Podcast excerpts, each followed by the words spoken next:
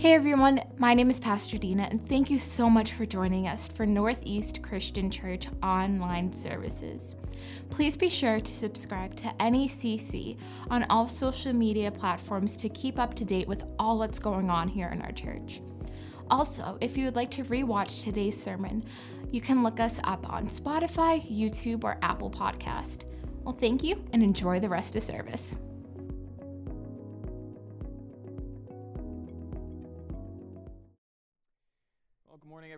Happy to be with you today. Pastor Paul is on his way back from Israel, so he'll be back here shortly. Uh, I'd like to take a moment before we begin today, and I want to pray for peace. The scripture tells us to pray for those in power, that we may live a quiet and peaceful life. And with a world spiraling towards war, I want to take a moment to intercede not just for our nation, but for the world, and especially our brothers and sisters in Ukraine. I was reading about a fellow Baptist minister and brother in the city of Kiev, the capital. Uh, he's turned his church, a thousand person auditorium, into a military hospital. And he has four daughters, the oldest of which is 16 years old. And he's chosen to stay when he could have evacuated. And he's done that so he can train his church on how to bandage wounds, do first aid, and make sure they take care of the needy who are going to be forgotten in this conflict. That's the kind of church I hope we would be, and that's the kind of church I hope we would support. Just three years ago, your missions giving, we were able to give $10,000 to a church planter in Eastern Europe right on the edge of this conflict. That was strategic. God placed that person in such a way that they could be an influence for refugees fleeing Ukraine right now. Your giving did that and prepared a church to be a part of that. And that's why I think it's so important that we don't stop giving. I pray that you would not forsake your giving because there are workers like him around the world that depend on it and who are making a difference in the middle of this insane event. So, we're going to take some time and we're going to pray for our leaders today. And we're going to pray for the people in that country and we're going to pray for our brothers and sisters who are on the front lines. Let's take a moment and do that. Father, you tell us to lift up those who are in authority. So right now we lift up our president, our Congress, our Senate. We lift up NATO. We lift up even the enemy's leaders, God. And we ask that you would turn this around. We ask that you would speak to hearts. Your word says in Proverbs 15 the heart of the king is in the hand of the Lord, and he turns it wherever he wills. So I pray that you would turn this heart away from this evil act, God. I pray that you would bring peace on the earth. And we know, God, that until your kingdom comes, there will be no lasting peace. But I pray that you would spare lives, that you would do what you can, you would miraculously intervene. And we pray above all the single word prayer, Maranatha, come, Lord Jesus, come. And I pray that you would set up your kingdom on this earth and there would be no end to your peace and your rule. God, we, we ask that you would support our brothers and sisters who are on the front lines there. I pray that you would give their hearts courage. I pray that you would supply their every need. I pray that even angels would minister to them in their hour of need, God, and you would show up in supernatural ways in that war, and that you would preserve your people in the midst of that fire. I pray they'd be like Shadrach, Meshach, and Abednego. They're, though they are in the very midst of the fire, God, I pray they would not be burned, and that you would preserve their life. We ask for peace in this world. And we ask for the courage to meet the challenges of the day as a church. In Jesus' name, amen. Amen. We're going to be continuing our teaching series on the Gospel of Luke in just a moment, but there's a couple of announcements I wanted to highlight before we kick things off. Uh, the men's event happening today is an axe throwing event. So if you want to grow hair on your chest, drop your voice an octave, and exclusively start wearing flannel, I encourage you to attend that. You can get more info at the welcome desk after service. We'd be glad to see you there. But in all seriousness, please join us. Uh, we'd love to have you there. I didn't wear flannel today purposefully, by the way. That was just accidental. I'm getting a little like sharpness in my mic, guys. I'm not sure if you're catching that. Uh, also, two things I wanted to make you aware of. In order to get an idea for food and drinks, we need you to register for the Married for Life event that's happening Saturday, March 12th.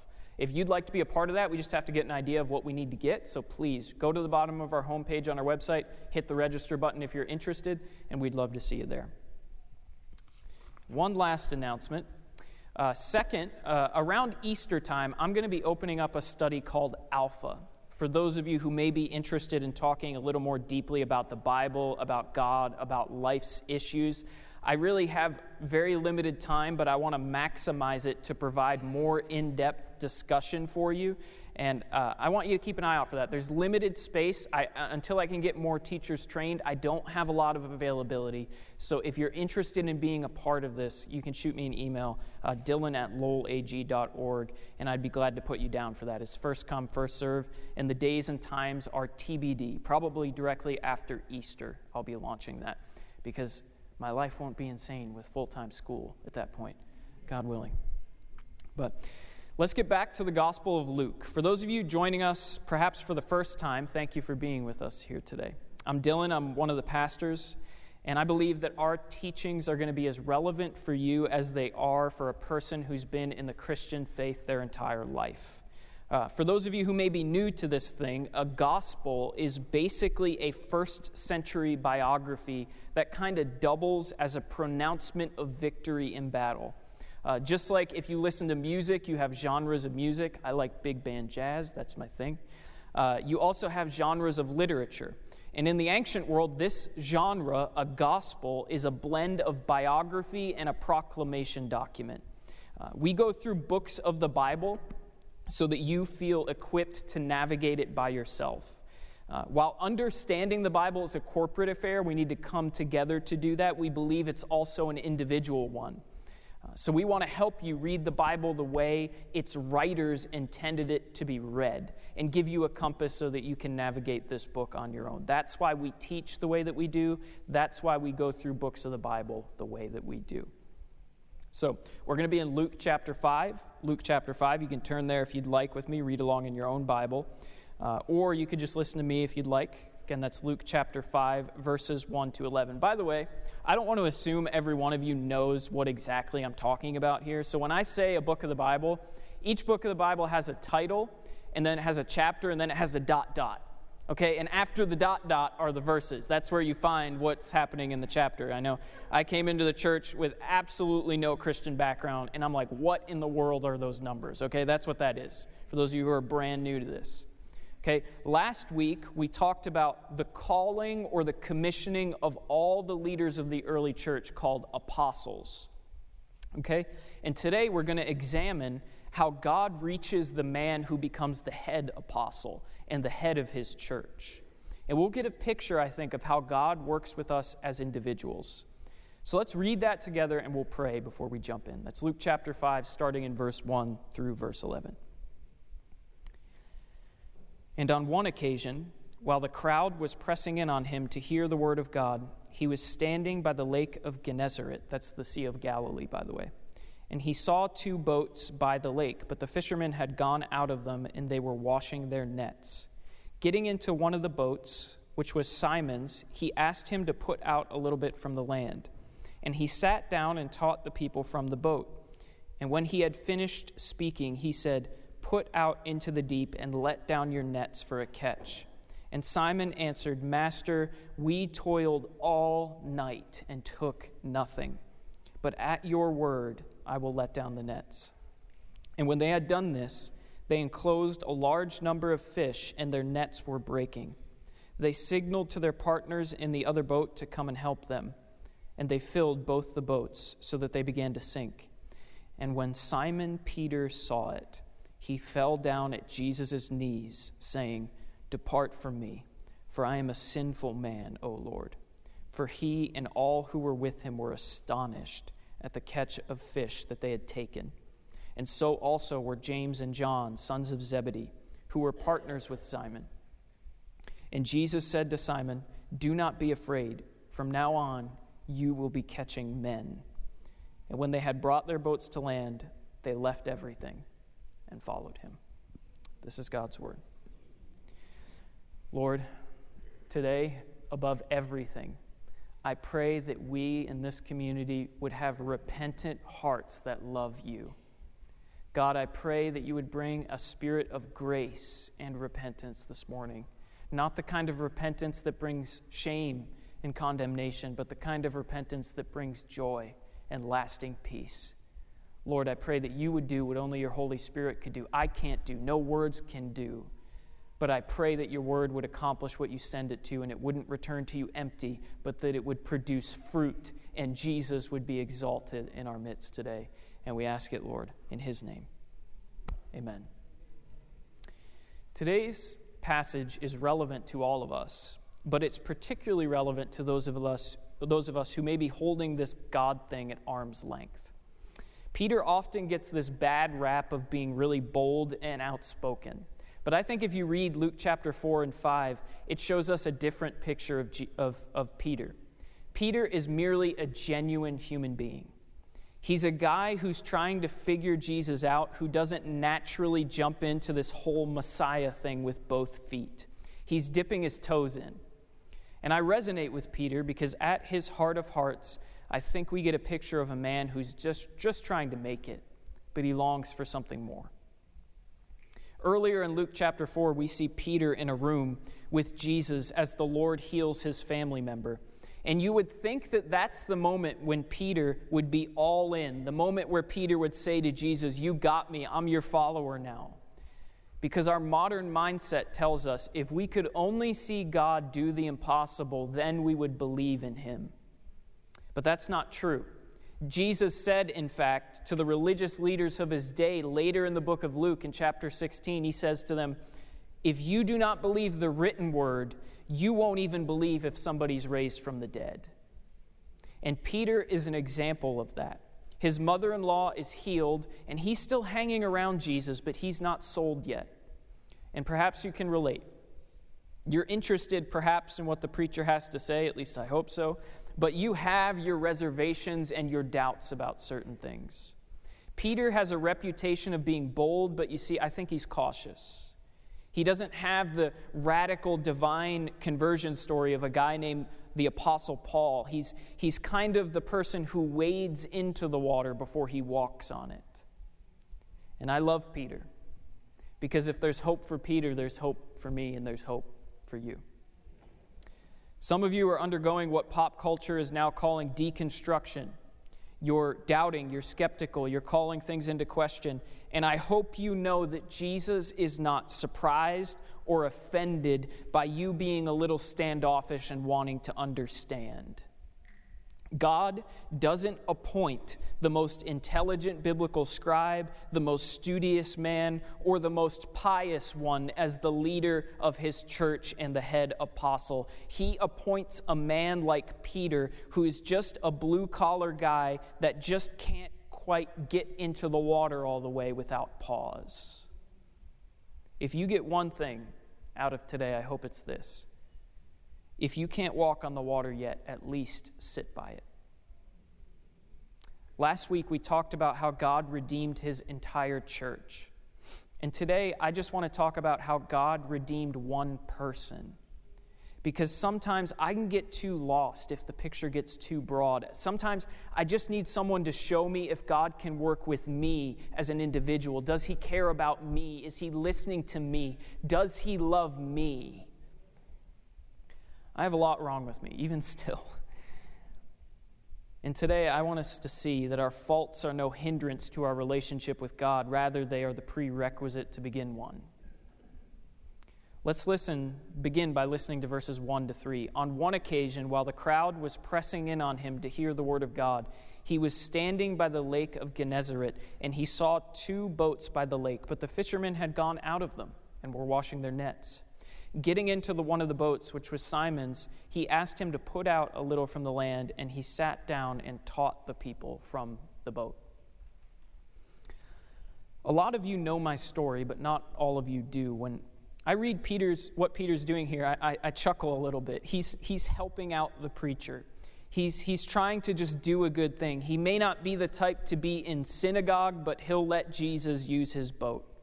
And many of you have that heart. You, you want to help. It may not look holy and pious, but you want to give what you do to God, and you're hoping He finds some meaning in it. When I was 18, I would go to counseling at this church in, in New York. And by the way, we have counseling here if you're interested in that. And the pastor would sit with me week after week and we'd talk about my problems. And he never charged me anything to spend time with him, but I wanted to help out in some way. So I'd mow the church lawn or I'd clean up the church property.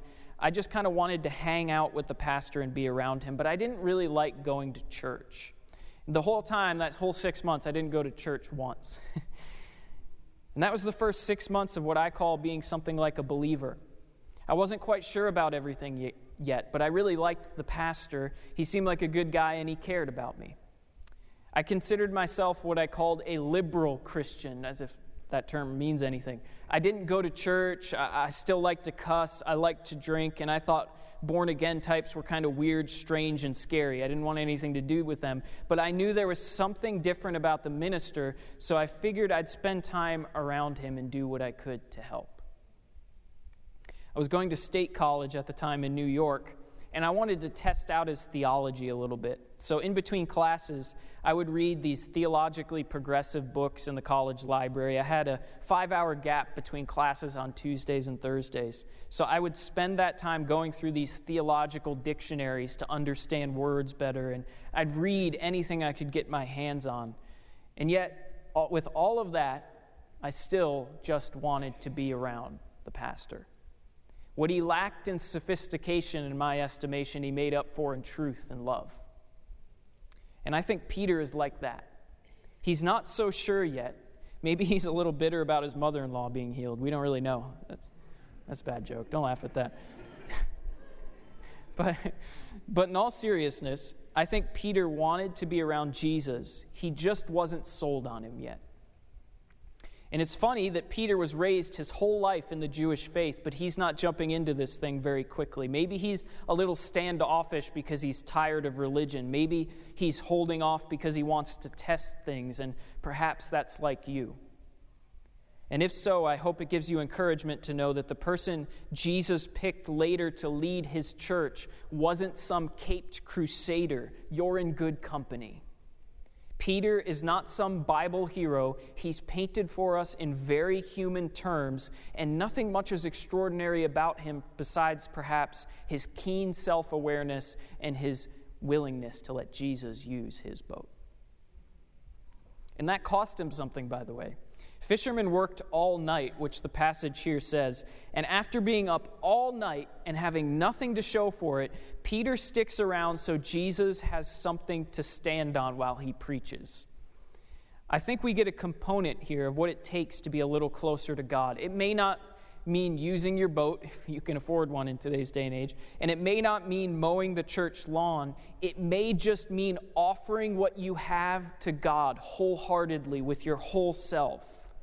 And that costs Peter a little bit of time, a little bit of sleep, and it inconvenienced him. Perhaps the reason you're having trouble hearing from God, or you don't feel God, or you're frustrated with God, is because you're too focused on yourself to be inconvenienced out of your schedule. You have blinders on, and you're caught in the routine loop. Maybe you need to make some time to sit and listen in prayer and spend time listening to God's word with other people, as Peter does right here. And you can hear the irritation in Peter's voice. He goes, Master, we've been fishing all night. I'm sure in the back of Peter's head, he's thinking, What do you know about fishing? I've been doing this since about the same time we were born. He'd rather be in bed, but he's staying near, he's staying close, he's staying proximate to Jesus because he senses Jesus is providing something he's looking for. Church culture may have failed you. Christians may have failed you, and you may be weary, worn out, and disappointed with your religious experiences. But Jesus won't fail you if you'll stay open to Him and stay near. But a cynical disposition, however, is the enemy of answers and is the enemy of peace. You don't have to have full buy in, you just have to show up. Can I give you permission for a second? You can be unsure about the things that you've been taught. You can have questions about things and you can wade into the pool. You just can't walk away from the water altogether and expect expect to find a drink in the desert. The man who executed Jesus walked away from Jesus cynically. When Jesus tells him, Those who are of the truth, listen to my voice, he sarcastically responds, What is truth? and walks away. You see, we have a choice to use questions to find answers or to use questions as shields so we never have to answer them ourselves. Perhaps you may uncover what you're looking for if you just sit by the water a little longer. Peter has made no confession of faith up to this point. He's not pretending to be a disciple. His mother in law is healed, but he's still just a fisherman who's trying to make a living. He is willing, however, to sit around Jesus. If you don't have the faith to walk on the water yet, at least sit by it. Why does this matter for you? Very simply, I think it says that Jesus doesn't cast people out who don't immediately jump in the pool with a cannonball. You may not be sold on faith. You may have a lifetime of hurt that comes from religion, but God wants followers like that just as much as He loves followers who have a radical encounter with Him. I've had both. I felt like the light came on very dimly in my life, like a dimmer light being turned up, until one day it was too bright for me to ignore. Maybe you had one or the other. Peter's journey shows us that we just need to stay proximate, we need to stay close so that we can hear from God and He can begin to speak. Next, I want us to listen to verses 4 to 8. And when he had finished speaking, he said to Simon, Simon is Peter's name, by the way, before he becomes Peter. He said to Simon, Put out into the deep and let down your nets for a catch. And Simon answered, Master, we toiled all night and took nothing. But at your word I will let down the nets. And when they had done this, they enclosed a large number of fish, and their nets were breaking. They signaled to their partners in the other boat to come and help them and they came and filled the boats so that they began to sink. But when Simon Peter, it's interesting, pause here for a second, that this is the first time in the scriptures that Simon is called by both names. And I don't think that's an accident. I think Luke is drawing our attention to this statement that's about to take place. But when Simon Peter saw it, he fell down at Jesus' knees, saying, Depart from me, for I am a sinful man, O Lord. I find it interesting that the place of Peter's greatest realization happens not at home, but at work. Oftentimes, I find that God's provision matters most to us where we feel that the need is the greatest. I imagine when Peter's relative is healed, he's thinking, Great, but she's still going to starve if I don't catch some fish.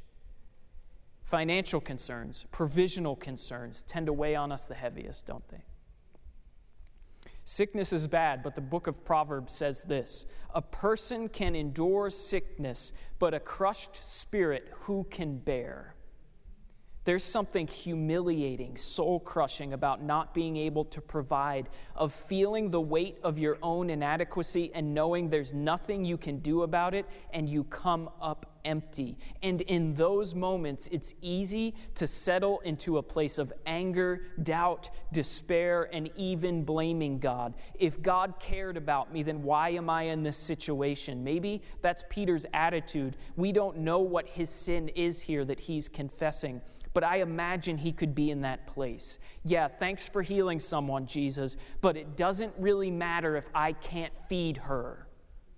And that resentment toward God can build into a disillusionment, disbelief, and even rage. And you can hear the irritation in his voice Master, we've been at this all night and have absolutely nothing.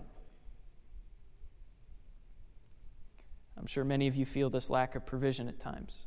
I mean, forget record inflation or troubled economic times or war on the horizon. Life is just hard and it always has been. But I would hate for our anxieties to descend into a distrust of God because it is so easy to slip into that. And you can see Peter bordering on this, feeling that within himself. But he says, All right, if you say it, I'll do it. And that's all God really needs from us. Jesus said all that he asks is a mustard seed like faith. It's very small, it's barely present, but it grows into something big. That's all that God needs. A simple yes. Will you pray one more time? Yes, Lord. Will you walk with me one more mile? Yes, Lord. Will you go a little further? Will you suspend your judgment? Will you trust that maybe you just can't see the whole picture right now? Yes, Lord. Saying yes to obeying God, even through anxiety and resignation, is better than no obedience at all. When you barely have enough faith to take one more step, you take that step and know that your strength is found in the one your faith rests in, not how powerful your faith is in itself. I've never felt like a particularly good or faith filled or effective or strong minister. Oftentimes I find myself questioning, like, really, God, like, I'm the guy. You wanted, you wanted me to do this.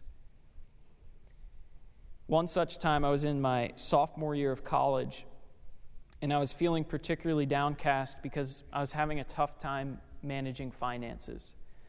Uh, I was 21 years old, and, and I spent money like it.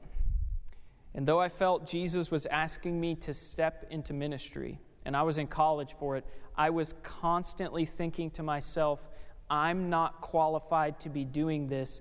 I can barely get my own life straight. I'm not fit to serve in this way, Lord. And I went to bed one night on Christmas break feeling despondent, useless, and I was ready to enroll in law school. I thought, hey, if I'm good at talking, I may as well redeem that somehow. I think it's another reason I resonate with Peter. He goes back to what he knows. When Jesus is crucified, he goes back to fishing and he throws in the towel. And as sure as I believe I'm standing in front of you now, more confident that I am that I am existing in this moment, I heard a voice in the morning that Christmas break that felt like a shout in my head. And it woke me from a deep sleep and it said, Luke 5 8. And I bolted out of bed, and I'm sure I looked very comedic to God. I'm sure he was laughing at me a little bit. But if you don't think God has a sense of humor, you just haven't been walking with him long enough. And I opened my Bible, and I read Peter's statement in verse 8 Depart from me, for I am a sinful man, O Lord. And in that moment, I felt as if God's Spirit was saying to me, Dylan, I'm not looking for talent. I'm not even looking for good moral people. I'm just looking for people like this. That's what God wants. The kind of people who walk in repentance even when it's not joyful at first. The kind of people who see themselves as they are, not as they'd like to be, and they acknowledge it who are not deflecting, rationalizing, or justifying their sin, but they're calling it what it is. I read a lot of uh, Dr. Caroline Leaf. She's a neuroscientist based out of Dallas. And last week, she was talking about the danger of positive affirmation, constantly saying good things about yourself. I am calm, I am cool, I am collected, I am beautiful, I am blessed. Okay, that kind of thing. It's, it, it's actually psychologically damaging to constantly affirm yourself. It creates cognitive dissonance between who we think we should be and who we actually are, which makes our guilt and shame even worse. It exasperates the issue rather than mends it. Sometimes we have to have a sober self inventory, and it's actually healing to acknowledge our guilt so that we can begin the process of healing it. But that won't take place unless we call it what it is it is sin, it is brokenness. You and I need to acknowledge before God and before some brothers and sisters in Christ what we have done. It's healing to move through our guilt and not deny it. Our modern secular culture is constantly going to tell you deny guilt and shame at all costs. It's toxic for you, and they're only half right. The kind of guilt and shame that says, I'm evil, I'm hopeless, God is out to get me, forget me, and destroy me. Biblically, that's called condemnation, and that's not God's heart, that's, God, not, that's not God's mission, and that is not God's plan for you. God sent his Son into the world to save sinners, not destroy them. But God did not send his son into the world just to make good people a little bit better. He came to make dead people live. And that's why we must acknowledge our sinful, our helpless estate, and our need for God, because the kind of guilt that's healthy says, This is what I've done, this is who I am, I don't want this, please change me, help me, Father. That's called repentance. One of my favorite prayers and one of Pastor Paul's well comes from the apocryphal book called The Prayer of Manasseh. Manasseh was the most wicked king in Israel's history, and God says in the book of Chronicles, He's never seen a king so wicked or so repentant as Manasseh. He's both. By the way, life is not black or white. None of us are simply good or simply evil. Life is very gray. Listen to Manasseh's prayer. Now, therefore, I bow the knee of my heart, asking for your grace. I have sinned, O Lord, I have sinned, and I acknowledge my iniquity. Therefore, I humbly ask you, forgive me, O Lord, forgive me, and do not destroy me along with my sins. That's the heart of Peter as well as it is the heart of Manasseh. He's not a bold man. He's not a demanding man. He's a sincere, broken, and repentant one. He's the kind of person who says, God, if you knew me, you wouldn't want to be around me. And that's the kind of person to whom God says, You're exactly the kind of person I want to be near. The healthy have no need of a physician, but the sick do. That's what Jesus says later to the hypocritical religious leaders in this very chapter in verse 31. You may not have great faith to walk on water, but you can at least sit by it. And Jesus will meet you there in that despondent place, in that low place, and he will raise you up. What does that mean for you? It means that Jesus is not into cancel culture. He's not looking to bring up that tweet, that thought, that sin you committed as a young adult. He's not holding your sin over your head to destroy you and push you out of his, his graces. He's looking to bring in people who have no right to be a part of his kingdom because he's given them the right anyway. John says in his gospel in chapter 1 to all who receive him, to all who believe in his name, he has given the right to become a child of God. Jesus shows us that by his response to a broken, helpless, hopeless Peter, he's willing to redeem sinners just like you and I. He could have said, Yeah, I know who you are, Peter and rubbed his nose in his sin. But thank God, Jesus is nothing like the activists, politicians, and academic pundits who can't wait to find dirt on people. Because when you bring your dirt to God, he says, Welcome to the club. When the world finds out about your dirt, they say, You're not good enough for ours. But God knows here in this company of believers today that there are liars and lustful people and prideful people and greedy people, and the list goes on and on and on. But all it takes is that mustard seed faith that says to Jesus, Do not destroy me along with my sins, O Lord, because that is what God is looking for, and that is called faith and repentance. He is not looking looking for good, moral people. He's looking for people awakening from the dead who are coming to him in repentance.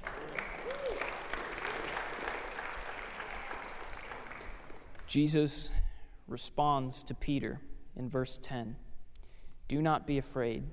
From now on, you will be catching men. Jesus uses something right in front of Peter to describe what he's going to be doing. By the way, though Peter and his friends abandoned fishing here, this is not an invitation for God to call you to quit your job and become a full time minister, okay? The Apostle Paul, for example, was a tent maker and he kept making tents as he preached to the day he died. One of the most famous modern missionaries, and one of my favorites, if you ever wanted to read about one, is Hudson Taylor.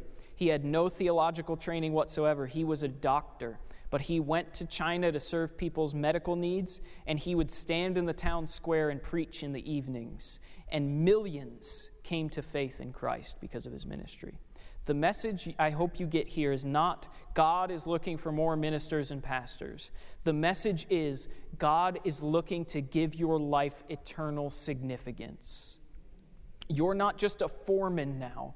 You're building people's lives. You're, you're not just a parent now, you're raising up disciples. You're not just an accountant now, you're bringing your accounts before God. You're not just a nurse now, you're participating in the healing of humanity. Your workplace and family is a conduit, not a competitory element to the kingdom of God. It's the exception, not the rule, when people leave their career to focus solely on teaching the gospel, and you shouldn't do that lightly because the scriptures say not many of us should become teachers because teachers will be judged by God more sternly.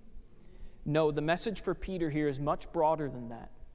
It's saying, Peter, you've been focusing on surviving, but I'm here so that you would turn your eyes to something more significant than success. And when you catch this, when you see Peter leaves all the fish, the boats, and the nets and says, Forget it all, you see what he's getting at. He could have kept all of that and been comfortable for a while, but then it would come time for the next catch, and the one after that, and the one after that. I think the deepest need Jesus meets for Peter here is not the abundance of fish, it's not satisfying the hunger of his family, it's the hunger for a life that matters, a life that doesn't feel like merely working to survive. He invites him into a broader mission and invites us into a broader mission, the one we spoke of last week, the redemption of all creation. That is every single one of your calls in Jesus Christ. And it differs not one bit from mine. I'm going to invite the worship team back at this time. As the worship team comes, I want you to pay attention. I want to share one last thing with you. You may not have the faith to walk on water right now, but you can at least sit by it. And you'll discover by those waters the fountain of real life. This passage is important to me for more reason than one. It helped me discover the joy of seeing other people come to Jesus. One time I was raising funds for a drug rehab outside a grocery store one day in 2014 and I was a lowly intern. I was not a pastor. I had zero aspirations to be a pastor. If you asked me if I wanted to be a pastor, I would have laughed in your face. And beside me, there were these two cart collectors at a grocery store named Mike and Nolan. And I was able to talk to Mike about this passage, actually, and later in Luke 5 about Levi. And Mike prayed with me right there on the spot and gave his life to Jesus. But Nolan didn't want anything to do with it. And I respected that. Listen, we're not here to force anyone to believe. Not even God wants to do that, by the way. Don't be weird about sharing your faith, you know. Believe, you know, like yelling. We don't, we're not doing that here, okay? And two weeks later, this rehab sent me soliciting door to door to raise awareness about the program uh, in a town in Long Island, like 20 minutes from this grocery store. And no word of a lie the first street I was dropped on, the first door I knocked on, Nolan answered the door. And with him were his friends this time. He had a friend named Giovanni and a, and a different friend named Mike. And I hugged him and we caught up for a little bit. And I felt prompted by God's Spirit, so I shared with him Nolan, it's no accident that I'm here. And I think God would want you to know that there's no other name by which you can have a relationship with Him except through Jesus. And I'd love to lead you and your friends in a prayer if you're willing to have that today. And all three young men prayed that prayer with me on the spot. And it was a beautiful moment. And I left that stoop both weeping and rejoicing all at the same time. Though I'm sure the rehab was pretty upset I didn't collect any money. That's kind of like this moment with Peter. Not only does he find the joy of knowing God for himself, not only does he discover the joy of repentance, but he finds the joy of fishing for men or fishing for people. His friends, James and John, see the invitation and say, Hey, we're in too. And this is where a little biblical Greek comes in handy. The invitation Jesus gives to Peter from now on, you will be fishing for men, is in the singular. Okay, he's not talking to the whole group, he's talking to one guy. He's talking to Peter alone and gives his invitation to Peter alone. But that's the thing about our relationship with God. Whether we want to or we intend to, it spreads out to those we're in contact with. We can't help it because it changes the way we talk, the way we see the world, the way we deal with problems, the way we deal with people, what we treasure in life, and people can't help but pay attention to that. And Peter's friends see the invitation and say, Hey, if he gets that, we want that too. You see, God didn't want to just call Nolan that day. God wanted to call him and his friends. And I think that's what happens with Peter, Andrew, James, and John. That's what God wants to do through your experience as well.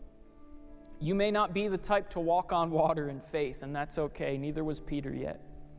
Peter had humble beginnings, but if you stay around the Lord long enough, you'll find he begins to turn even your everyday, ordinary things into things that advance the kingdom, something as simple as fishing becomes a means through which people enter the eternal kingdom. You see, God may turn the ordinary everyday into something meaningful and powerful in your life. You'll see Him not only do tremendous things for you, but through you. If you only have the faith to stick it out and repent and let your light shine. And I'm going to make time for you to do that today. We're going to worship together in just a moment. And as we do, I'm going to invite the elders, deacons, any ordained ministers to come forward. You may have need of confession today. We think of confession as this Catholic church practice where you come to the priest. But confession is a Christian practice. And I think sometimes in Christian churches, we've thrown the baby out with the bathwater. Confession isn't just good for the soul, Confession is the way that you reach repentance. You name what you need to name. And I think this morning there's some things in here that you have to give voice to. You have to name the thing you haven't wanted to name, and you have to let go of it if you're going to find the kingdom in the way that you want to. That requires confession. You may be in a different place. You may be despondent. You may be angry with God. You may be disappointed and disillusioned by the lack of provision. Whatever it takes, you need to come and sit by the water. And as the elders, deacons, and others come, I want you to make time to do that today. Listen, you don't have to air out all your dirty laundry. When I'm saying confession here this morning, I don't want you to go through your sins since you were 19 years old and list all of them to present. That's not confession. God's not in the business of shaming people, by the way. I don't want you to come here and like feel like you have to say every single bad thing you've ever done. And you may want to do that. But listen, you need to confess sin. You need to be like Peter and Manasseh who say, don't destroy me, Lord, along with my sin. Just take my sin out of the picture. That's what God wants to do. And that is the starting point. And that can lead you from a place of apathy, sitting by the water, doubting the one preaching from the water. And Peter becomes the man who not only sits by the water, but steps out of the boat and walks on it. And he only did that one step at a time, one confession at a time. He becomes the man he's supposed to be. And you can become the person you're supposed to be. You don't become some faith filled person overnight life is a long journey. And God gets you there one step at a time. But like the old Irish proverb says, the journey of a thousand miles starts with one step. And for Peter, it started with confession. And that may be where you need to start today. So I'm going to invite you to rise and we're going to worship together. And at any moment that you feel you want to come and pray, you can approach somebody. You could come pray here on your own. You don't have to talk to anybody if you don't want to, it's up to you. But this is a time of worship of confession, of talking to God, so that we can unburden ourselves and let the Spirit fill us one more time. Let's do that.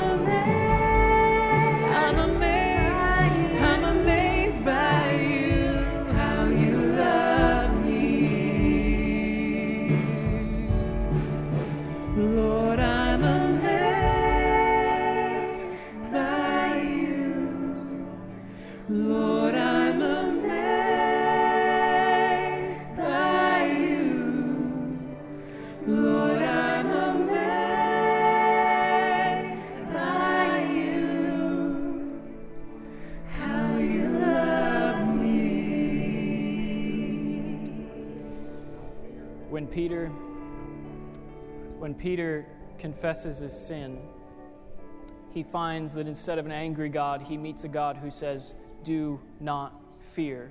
And instead of punishment gives him purpose. What I hope that you would get from today is that eventually, you may not feel it now, but you can find that purpose that God has for you. If you'll just begin with confession, you'll discover that your Father has been waiting with open arms to receive you.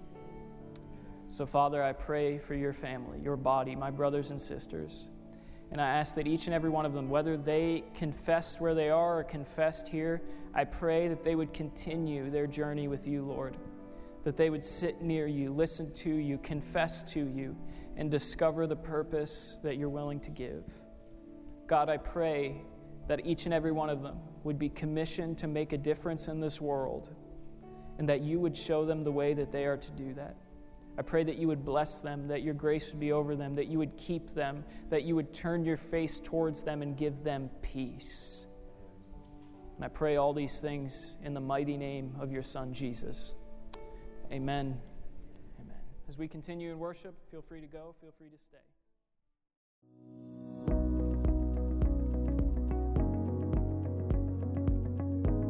Thank you so much for joining us for service today. To rewatch today's sermon, you can search for it on YouTube, Spotify, or Apple Podcast. And again, to keep up with all that's going on here at the church, you can go on lowlg.org or ne-cc.org. Thank you again and have a great day.